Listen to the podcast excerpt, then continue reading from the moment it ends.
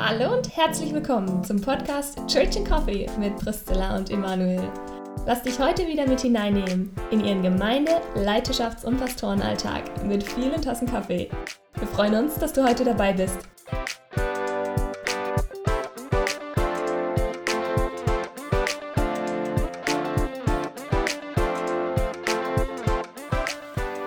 Hi und herzlich willkommen zu einer neuen Podcast-Folge. Schön, dass du heute dabei bist.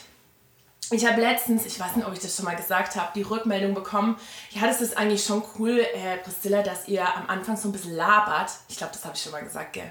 Und das Problem ist halt, irgendwie, ich bin nicht so der Smalltalk-Typ. Aber du, Emanuel, gell? Ja, ja, ich bin total oberflächlich. Als ich heute hier reinkam, habe ich gedacht, ja, wir müssen unseren Podcast eigentlich umbenennen. Er sollte nicht mehr Church and Coffee, sondern Church and Müsli heißen, weil du hier mit der Müsli-Schüssel herumsitzt und du bist eigentlich viel zu gesund, gesund reflektiert. Ach Quatsch, das stimmt überhaupt Für, solchen, gar nicht. für so einen Kaffeesucht wie ich. Ja, aber Emanuel, jetzt, das, das Ding ist, du stellst dich jetzt in ein besseres Licht. Also ich, ich, ich bin so die gesunde Brave und du bist so der... Rebell. Genau. Das ziehe ich mir gerne an. Ja, genau, das denke ich mir. Ja. Underdog. Also ich trinke hier Kaffee ganz, ähm, äh, wie soll ich sagen, stilvoll, wie es sich gehört für unseren Podcast, aber die Zilla ist ein Müsli. Das müsst ihr jetzt einfach während der Folge im Hinterkopf behalten. Ja, das ist in Ordnung. Also ich esse auch gerne. Wobei das Ding ist, ich muss ehrlich sagen, ich esse eigentlich tatsächlich aus gesunden Gründen Müsli. Eigentlich esse ich lieber so Laugenzeugs oder so morgens. Aber weil Müsli schon länger satt macht und einfach tatsächlich auch gesünder ist, deswegen esse ich meistens Müsli. Und weil es einfach auch schneller geht, also zum Vorbereiten und so. Ehrlich? Also ich esse Müsli deswegen, weil mir es schmeckt und ich esse es manchmal deswegen nicht, weil es zu viel Zeit braucht zum Vorbereiten. Okay. Weil wenn ich Müsli mache, dann Ja. mit viel Obst und alles und so. Und das ist einfach viel Zeit. Ja, ich muss Ja, es immer okay. auch gleich für zehn Leute machen, das ist auch der Unterschied. Richtig, nicht nur für einen. Okay, das ist eine Krise. Genau, und damit wären wir schon direkt ins Thema Wahnsinnseinladung. Emanuel, wow, wie du jetzt vom Müsli äh, auf, auf, auf unser Thema gekommen bist. Heute geht es um das Thema, ihr habt es ja schon gelesen, als Leiter in der Krise. Und es geht natürlich nicht um Krisen wie, äh, wie mache ich mein Frühstück morgens, sondern morgens, sondern tatsächlich um Krisen, die die Seele belasten, die so mitschwingen im Leben und die jeder von uns hat. Und wie wir als Leiter da durchgehen, wenn wir persönlich eine Krise haben. Das kann sein, du hast chronische Schmerzen zum Beispiel, was sehr zermürbendes sein kann für eine Seele. Oder du hast äh, heftige Beziehungsproblematiken. Oder ist es vielleicht was in deiner Arbeit, in deiner Gemeinde oder so, was, was euch auch als Team oder euch als Mitarbeiter ähm, sehr belastet? Und wie gehen wir eigentlich damit um, wenn wir selber in einer Krise stecken? Vor allem auch als geistliche Leiter, wenn wir vielleicht sogar auch in äh, Glaubenskrisen sind und selber eigentlich diejenigen sind, die so sagen, ja, und wir geben Gottes Wort weiter und ermutigen die Menschen und wir sind die Hirten. Egal in welchem Bereich du jetzt mitarbeitest, musst du ja Pastor sein, um äh, ein Hirte sein, zu sein für Menschen. Und was machen wir dann? Meistens ist es doch ein Konglomerat aus mehreren von den Dingen. Ich sag mal, eins davon löst noch nicht eine Krise aus, würde ich jetzt mal behaupten. Es gibt schon Sachen, Krankheiten etc., die so krass sind, dass sie auch alleine reichen, um eine Krise auszulösen. Aber meiner Erfahrung nach sind Krisen doch einfach nur eine Ansammlung von, von verschiedenen der Problemfälle. Du hast irgendwie super Stress äh, in deiner Leidenschaft, irgendwie du hast Probleme, die du nicht lösen kannst und wo du drüber nachgrübelst und dann kommen noch Beziehungsproblematiken oder Schwierigkeiten mit äh, Freunden oder Kindern oder so und dann vielleicht noch finanzielle Probleme und dann, und dann löst es was aus, weil es sich dann wie so ein Albtraum auf einen drauflegt und man das Gefühl hat, man kommt nicht mehr, man kann es nicht mehr weg, wegmachen oder so, sondern es erdrückt einen, oder? Ja, genau. Also Krise ist ja auch was, wo man merkt so, okay, ich habe jetzt einen Overload, ich bin eigentlich ein Stück weit handlungsunfähig oder es ist so viel, dass ich nicht mehr weiß, wie ich handlungsfähig bin und man sich auch ein Stück weit eben ohnmächtig fühlt. Ich habe da mal eine erste Frage, Zilla, mit der hast du jetzt wahrscheinlich nicht gerechnet, dass die kommt. Gehen Männer in Krisen anders ran als Frauen? Keine Ahnung. also, Ich weiß nur, wie ich mit einer Krise umgehe. Ich will. Boah, also das finde ich schwierig. Ich, tendenziell würde ich jetzt sagen, nicht unbedingt. Ich glaube, das ist persönlichkeitsabhängig, nicht unbedingt geschlechterabhängig. Was würdest du sagen? Ähm, ich glaube auch, dass es, ähm, dass es mit unserer Persönlichkeit zu tun hat, wie wir damit umgehen. Ähm, aber ich glaube, dass manchmal, äh, dass in manchen, oder manche, ne, wie soll ich es richtig ausdrücken, dass es unterschiedliche ähm, ähm, Schwerpunkte von Krisen gibt. Also äh, es gibt so dieses coole äh, Buch, das ich mal gelesen habe vor 20 Jahren, Männer sind wie Waffeln, Frauen wie Spaghettis, mhm. äh, das so versucht, einen Querschnitt auch durch Männer und Frauen zu, zu, äh, vorzunehmen. Natürlich, der Einzelne ist immer anders, aber so äh, viele, also mehrteilig Männer denken vielleicht in, in, in Kästchen wie in einer Waffel, so war die Aussage dieses mhm. Buches. Ja. Und Frauen eher wie in so einem Spaghetti-Topf. Und da habe ich gedacht, gut, ähm, viele viele Dinge vermischen sich da vielleicht stärker miteinander und schneller miteinander in dir. Ich weiß nicht, deswegen habe ich mhm. gefragt. Ähm, als bei mir, ich kann schon auch in einem, in einem Teil meines Lebens eine Krise haben und das wirft mich nicht. Ja. Mhm. Sondern ich sage dann so, okay, da läuft es nicht gut, aber der Rest läuft ja gut. Egal. Und da war so die Aussage in diesem Buch, ja, das fällt einer Frau schwerer, weil sie stärker, also stärker alles miteinander sieht. Ja, das, das würde ich bestätigen auch, ja. Mhm. Okay. Also tatsächlich. Also wenn in einem Bereich ich eine Krise habe in meinem Leben, dann betrifft das alles, weil halt alles mein Leben ist und ich jetzt nicht beispielsweise sagen kann, okay, ähm, ich habe zum Beispiel gerade einen Riesenstreit gehabt mit meinen Eltern und jetzt komme ich in die Arbeit und dann hake ich das einfach ab. Das geht nicht, tatsächlich. Ja. Genau, und da bin ich an dem Punkt, das kommt nicht so oft vor, äh, äh, oft hadere ich eher mit meinem Geschlecht als Mann, aber an dem Punkt bin ich dann wieder dankbar, weil das hat mir sehr oft geholfen als Leiter, dass ich Streitigkeiten zu Hause und Schwierigkeiten, die ich da habe, einfach abhaken konnte. Durch die Bürotür hingesessen und gesagt, Herr Jesus, jetzt geht's los. Und dann, egal, egal was dort war. Und dann, wenn ich aus dem Büro rausgehe oder äh, aus einer Veranstaltung rausgehe und es war nicht so super, dann abhaken und wenn ich daheim ankomme, ist ein neues Kapitel. Mhm. Aber hast du es schon mal erlebt in deiner Leiterschaft, dass du eine Krise hattest, egal in welchem Bereich, die dich wirklich als Leiter mh, hm, ein Stück weit äh, stark herausgefordert hat, hast, hat oder wo du gemerkt hast, okay, eigentlich müsste ich als Leiter agieren, aber ich bin ein Stück weit handlungsunfähig oder ich kann gerade nicht mehr ag so agieren, wie ich es eigentlich gern würde oder wie es auch mein, meine Leiterschaft erfordert, weil ich von der Krise so belastet bin oder so niedergedrückt bin. Ja, also ich will jetzt Krisen nicht kleinreden oder so, aber das kenne ich. Die letzte war gestern. Das kommt bei mir ständig vor. Es ist ständig dieses Gefühl der Unzulänglichkeit, was da ist ja. Ständig dieses Gefühl, ich kann das nicht, das ist mir alles zu viel, ich kriege das nicht hin, es entkleidet mir, ich kann das nicht kontrollieren.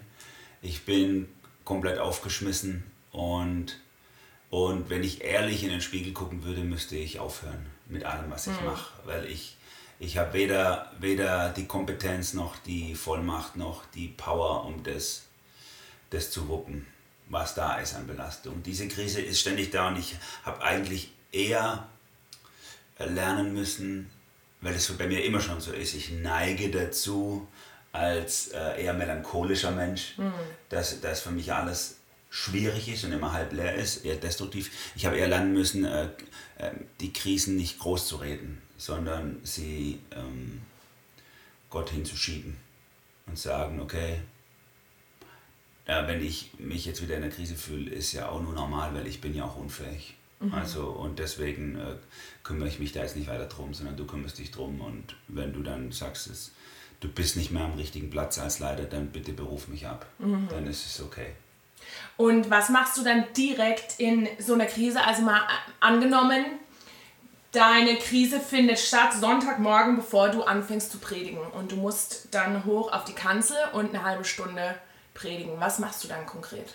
Ja, das habe ich ab und zu mal gehabt, dieses dass es schon sogar schon Samstag angefangen hat, dass ich so am Körper gezittert habe, also körperlich gezittert, hat, weil, gezittert habe, weil ich nicht äh, da also ich habe mich nicht, nicht äh, befähigt und nicht würdig und nicht gut gefühlt, um, um da vorne hinzustehen, weil entweder das, was ich zu sagen habe, aus meiner Sicht schlecht ist oder weil äh, mein Leben nicht mit übereinstimmt mit dem, was ich sagen will. Und das für mich auch eine, dann eine tiefe Krise, wenn ich merke, in meinem, in meinem Leben ist Sünde, in meinem Leben ist Versagen, in meinem Leben übernehme ich gar nicht die Verantwortung, von der ich spreche dann nachher, dann ist es für mich, dann löst es eine Krise aus. Und dann hat mir ein äh, geholfen, was ich mal gehört habe in meiner frühen Dienstzeit von jemand, äh, der äh, schon Richtung Ende seines Pastorats war, der gesagt hat, wir stehen nicht, wir stehen nicht für uns, sondern für Gott da vorne. Und mm. es, ist, es ist so unwichtig, wie wir uns fühlen, also nicht für uns, aber in Bezug auf den Dienst, den wir da tun sondern unsere Leidenschaft, in dem Fall die Verkündigung, aber es gilt auch für andere Leidenschaften. Unsere Leidenschaft machen wir nicht aufgrund unseres Gutseins oder mhm. aufgrund dessen, dass wir es können, sondern aufgrund dessen, dass Gott uns dahin berufen hat. Amen, ja. Und dann machen wir es auch, ohne dass wir uns gut fühlen. Und dann hatte ich in so einem alten in so einer alten Zeitschrift vom AB, Reich Gottes Bote heißt das, habe ich mal so ein, ein kleines Gedicht gefunden von irgendeinem, so ich weiß nicht mehr, wie der hieß. Der hat, der hat irgendein schönes Gedicht gebracht, irgendein sehr alter äh, Mann.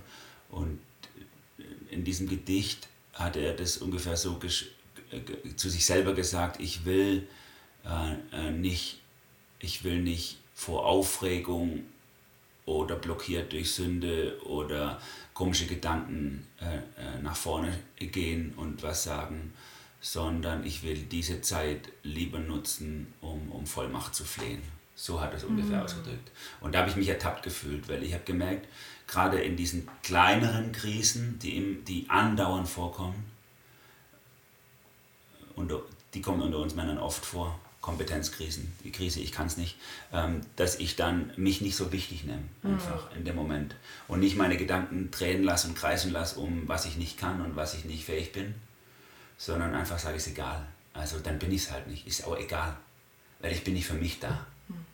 Und dann muss ich die Verantwortung wegschieben und sagen, und es ist auch egal, was die anderen denken über mich. Es ist einfach egal, wie ich, wie ich wirke, sondern es ist nur wichtig, dass Gott zum Zug kommt in dem, was ich jetzt tue.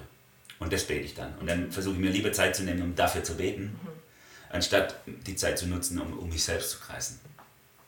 Das erinnert mich auch an ein Zitat, ich glaube, das ist von Spurgeon, der mal auch so das wiedergegeben hat, wie oft er kämpft von der Predigt so, und dann innerlich manchmal so das Gefühl hat, du bist nicht würdig da vorne zu stehen, du kannst es nicht und so. Und dann hat er mal gesagt, so, ähm, ein bisschen so zum, zum Feind, zum Teufel so gesagt, du hast nicht mich da hochberufen und du wirst mich auch nicht abberufen. Also so dieses bewusst zu sagen, wenn, solange Gott mich beruft, und solange ich da vorne stehe und Gott nicht sagt, du hast einen anderen Job oder wo auch immer ich stehe, solange mache ich das. Und äh, das hilft mir persönlich total stark, weil es mich immer wieder dahin zurückführt, dieses, ist, wie du sagst, es geht nicht um mich, es geht nicht um meine Ehre, es geht auch nicht darum, dass ich persönlich da, mich dahingestellt habe, wo ich gerade stehe, sondern dass Gott derjenige ist, der mich dahingestellt hat. Und deswegen macht es auch nichts, ob ich mich jetzt kompetent fühle oder nicht, sondern ob er sagt, du bist berufen oder nicht. Das ist spannend, dass du das sagst. Also es geht ja auch so. Das geht nicht nur äh, von den Männern, mit denen ich mich ja unterhalte, da weiß ich, dass sie, dass sie permanent mit Überforderungsgefühlen, mit dem ich krieg das nicht hin, zu kämpfen haben, äh, obwohl sie sich nach außen ganz anders geben. Das sieht mir ja auch keiner an, wenn ich vorne stehe. Jeder spiegelt mir, du stehst mit absoluter Selbstsicherheit ja. da vorne. Keiner weiß, wie es mir ausgeht, wie, wie es in mir drin aussieht. Und ich bin manchmal schon froh gewesen, dass es eine Kanzel gab, hinter der ich mich verstecken kann, damit keiner sieht, wie meine Knie zittern oder so. Aber das geht ja quasi auch so. Permanent, ja. Also ich habe auch eigentlich ständig mindestens einmal am Tag dieses Gefühl von, ich kann das nicht, ähm, was, was mache ich eigentlich hier, andere könnten es besser. Äh, auch, also ich kämpfe gefühlt jeden Tag gegen Gefühle der Entmutigung, gegen äh, Unsicherheit, gegen äh, ich bin kompetent genug, etc. Ja. Ja für mich dann auch noch, und das merke ich jetzt in der Corona-Zeit ganz arg, äh, Gefühle der Lustlosigkeit und Langeweile. Mhm. Die sind auch ganz schlimm. Ja. Also wenn ich, wenn ich, ein, ein Overload ist blöd, aber ein Underload ist auch blöd. Mhm. Also wenn ich das Gefühl habe, nicht gebraucht zu werden, äh, dann ist, obwohl das nicht der Fall ist, es sind nur, nur Gefühle. Wenn ich's, äh, mhm. also wenn ich es realistisch dann, äh, betrachte, dann ist es nicht so. Aber vom Gefühl her ist halt so, wow, es bricht viel an Verantwortung auf einmal weg so du bist nicht so wichtig. Am Ende des Tages bist du einfach nicht so mhm. wichtig. Und das macht auch was mit einem. Ja, ja, absolut. Und ich habe, also ich merke für mich, ich weiß nicht, ob das bei Männern auch so ist, ich merke, dass ich persönlich ganz schnell an meine Grenze komme, also sowohl seelisch als auch körperlich. Das heißt, wenn ich zum Beispiel eine, eine Woche lang nur sechs Stunden schlafe, dann sitze ich irgendwo heulen in der Ecke oder bin krank. Oder wenn ich zu viele unterschiedliche Sachen habe, die ich alle verarbeiten muss seelisch an einem Tag, also mehrere Sitzungen oder mehrere tiefe Gespräche oder Sachen, über die ich mir Gedanken mache, dann äh, bin ich irgendwann am Ende des Tages bin ich fertig so. Und ich habe am Anfang meiner Zeit hier ganz stark mit Gott gehadert, weil ich gedacht habe, Gott, du hast mir zu wenig Ressourcen gegeben für diesen Job so und für diesen Dienst, in den du mich berufen hast. Und du hast mir zu starke Grenzen gegeben und hat mir, mir, mir gewünscht, dass Gott mir meine Grenzen erweitert, so, ne? dass ich irgendwie seelisch nicht so schnell ausgelaugt bin, körperlich nicht so schnell ausgelaugt bin. Und so im Rückblick, oder im Rückblick, so lange bin ich noch nicht hier, aber ich merke immer mehr, dass meine Grenzen eigentlich ein Segen sind. So, weil ich, also das bin ich mir sicher, das war von meinem Geist so, ich letztens so gedacht habe, Priscilla, wenn du nicht so krass an deine Grenzen kommen würdest jeden Tag, oder nicht von Anfang an deines Dienstes an so eine Grenze gekommen bist mit dir selber, dann würdest du wahrscheinlich volle Pulle mit, mit einem riesen Stolz hier durchrennen und nach zehn Jahren merken, du hast deinen Job ganz alleine aus deiner eigenen Kraft gemacht, zu deinem eigenen Nutzen und zu deiner eigenen Selbstverherrlichung so. Und, und ich merke eben, dass, dass oder ich immer mehr erkenne, was für ein Segen und gleichzeitig ein Schutz es ist, dass ich eigentlich jeden Tag erkenne, okay, ich schaff's nicht ohne Gott, ich kann nichts ohne Gott und es funktioniert auch nicht ohne Gott und ich könnte mich noch so pushen und motivieren und es könnten mich noch so viele Leute pushen und motivieren. Ich komme jeden Tag an meine Grenze. Und jeden Tag wie du sagst, kann ich in den Spiegel und schauen und, und merke, okay, ich schaff's einfach nicht für mich. Das ist ganz spannend. Ich habe vor, äh, das, also, oder das erinnert mich an einen, an einen, äh, einen Management-Test, den ich mal gemacht habe für äh, professionellen, für, für Leute, die in Leitungsfiguren in der Wirtschaft tätig sind, sozusagen eine Eignung, ob ich als Führungsfigur für einen Konzern tätig wäre. Und da hat alles super, super war super, super gut bis genau auf diesen einen Wert. Da hat dann nachher mein Coach äh, mit mir darüber gesprochen und hat gesagt, ihre Werte sind optimal. Sie gehören zu den, zu den Spitzenführungskräften äh, des deutschsprachigen Raumes, äh, zu den 5% qualifiziertesten überhaupt. Aber sie haben einen ganz schlimmen Wert und das ist das Selbstzutrauen. Da, da sie, sie, sind das, sie sind so schlecht, es gibt kein Wort dafür. Für dieses, sie trauen sich nicht so, die Dinge, die sie anpacken, auch äh, zu schaffen am mm. Ende. Sondern, sondern sie, sie, sie tun so, wie wenn das nicht in ihrer Hand liegt. Und da habe ich gesagt, ja, genau, das denke ich auch. Das liegt nicht in meiner Hand. Mm. Und da hat er gesagt, und er war auch Christ, dann hat er gesagt, ja doch, Sie können, Sie haben das doch, Sie haben doch alles, was Sie. Sag ich, nein, ich weiß, dass ich begabt und befähigt bin, aber ob das Ergebnis nachher passt, in Gottes Augen, das liegt nicht in meiner Hand. Dann hat er mit mir angefangen zu diskutieren und dann sage ich, das, am Schluss ist es doch eine 50-50-Sache. Gott macht einen Teil, ich mache einen Teil mhm. und wir alle tragen was dazu bei.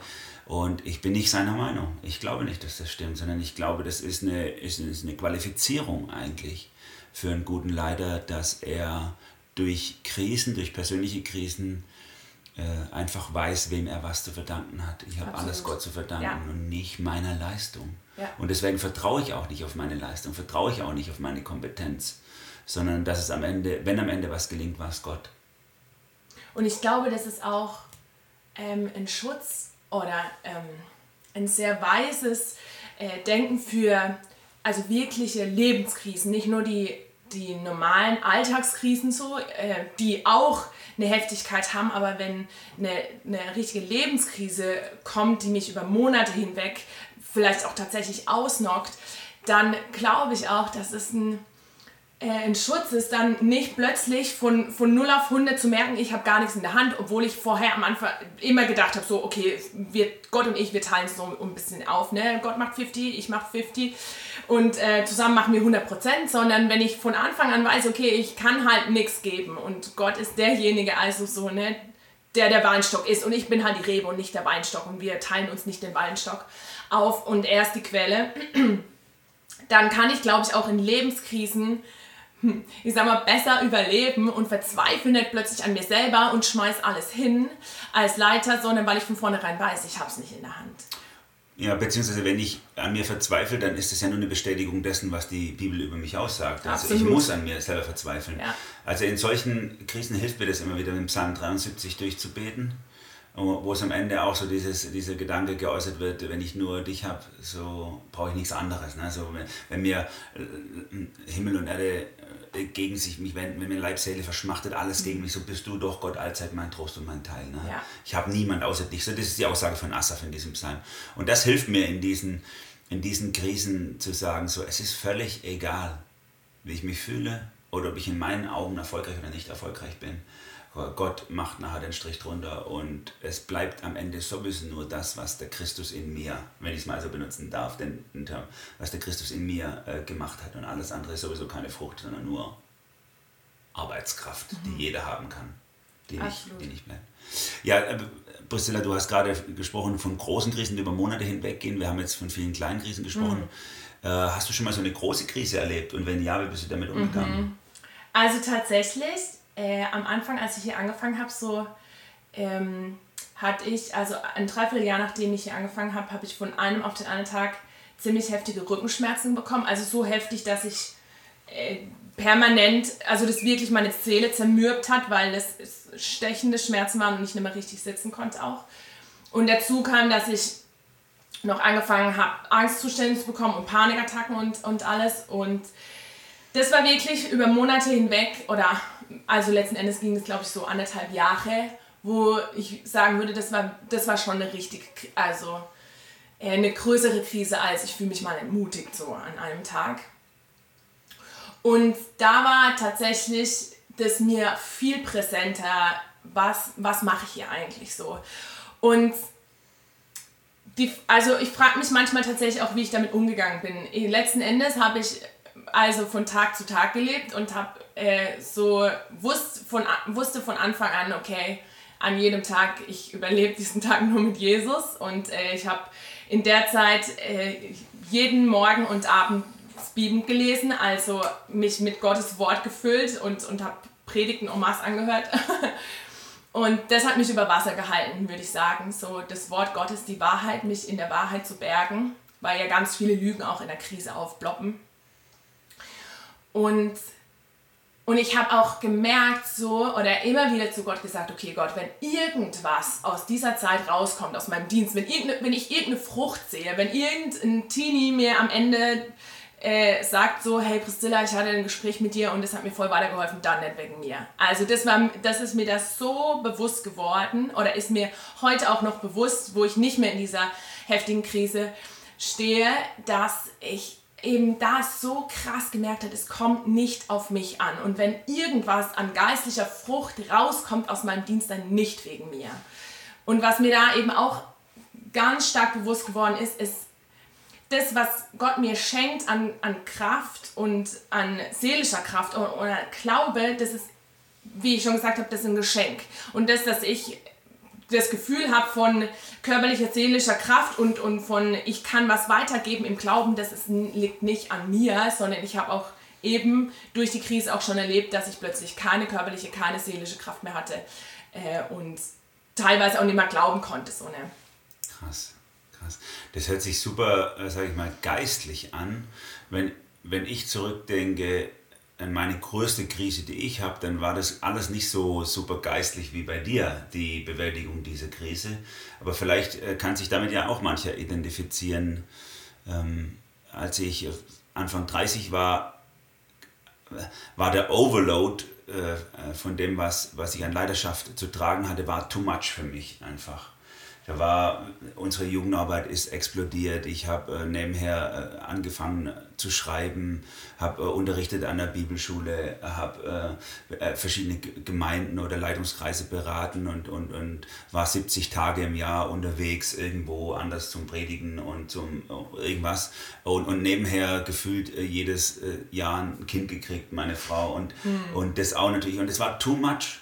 Es war einfach too much. Und dann ist etwas passiert, was mir eigentlich nie passiert ist und was mir jetzt auch nicht mehr passiert, äh, ich konnte nicht mehr einschlafen. Normalerweise kann ich innerhalb von 90 Sekunden einschlafen. Das ist voll das Geschenk, wenn man das kann. Aber da konnte ich es nicht. Und auf einmal haben sich die Gedanken gedreht. Und das ist ja ein Zeichen von, äh, sag mal, das, das, was nicht stimmt, sag mhm. mal. Zumindest, wenn man nicht gewöhnt ist. Und dann war ich in einem, in einem Vortrag gesessen auf einem äh, Führungskräftekongress von Paul Donders, äh, Expand, coole, coole Beratungsfirma. Und er hat ganz einfach gesagt, wenn, wenn wir leider zu viel haben äh, und immer noch weiter effizienter werden, dann brauchen wir die einfachen Sachen wieder. Und die einfachen Sachen heißen Schlaf sieben Stunden, lies abends einen Roman, hm. mach, dir, mach, dir, mach dir es einfacher. Und da habe ich gemerkt, dass, dass das mir verloren gegangen ist. Ich habe äh, nicht mehr darauf geachtet, was, also was so der innere Overload war. Ich habe nur noch Sachbücher gelesen. Ich habe mein Leben aus ich habe es effizient gestaltet. Ich habe permanent zehn Jahre lang weniger als sechs Stunden geschlafen. Ich habe einfach versucht, das Möglichste rauszuholen aus dem Leben und habe dabei alles andere vergessen. Und dann habe ich, erst in dem Moment habe ich gedacht, das ist voll ungeistlich sowas. Mhm. Aber ich war so verzweifelt, dass ich es ausprobiert habe und das hat mich wirklich gerettet. Ich habe angefangen wieder Romane zu lesen, die ich vorher aussortiert habe, weil sie eben nicht effizient waren, sondern nur Unterhaltung. Mhm. Ich habe wieder angefangen, äh, zumindest ich habe versucht, wieder sieben Stunden zu schlafen. Das klappt nicht immer, aber, aber ich versuche es, wenn es geht. Und äh, dann bin ich auf was gestoßen von Spurgeon, was du, den du vorher erwähnt hast. Und da habe ich gemerkt, es ist gar nicht so ungeistlich. Denn Spurgeon war auch einer, der einen großen Overload an Arbeit hatte. Workload, einen hohen Workload. Und er, er hat mal so veröffentlicht, wie so sein Tag strukturiert ist. Und da ist beim äh, Sonntags, äh, steht da vor dem Gottesdienst, er hat irgendwie, ich glaube um 11 Uhr haben die Gottesdienst gehabt oder so. Und da steht irgendwie so äh, 10.30, uh, one cigar for the glory of the Lord. Das war sein festes Tagesprogramm. Hm. Er ist einfach hingesessen und hat geraucht hm. mit Gott zusammen, hat genossen. Und dann ist er zum Predigen gegangen.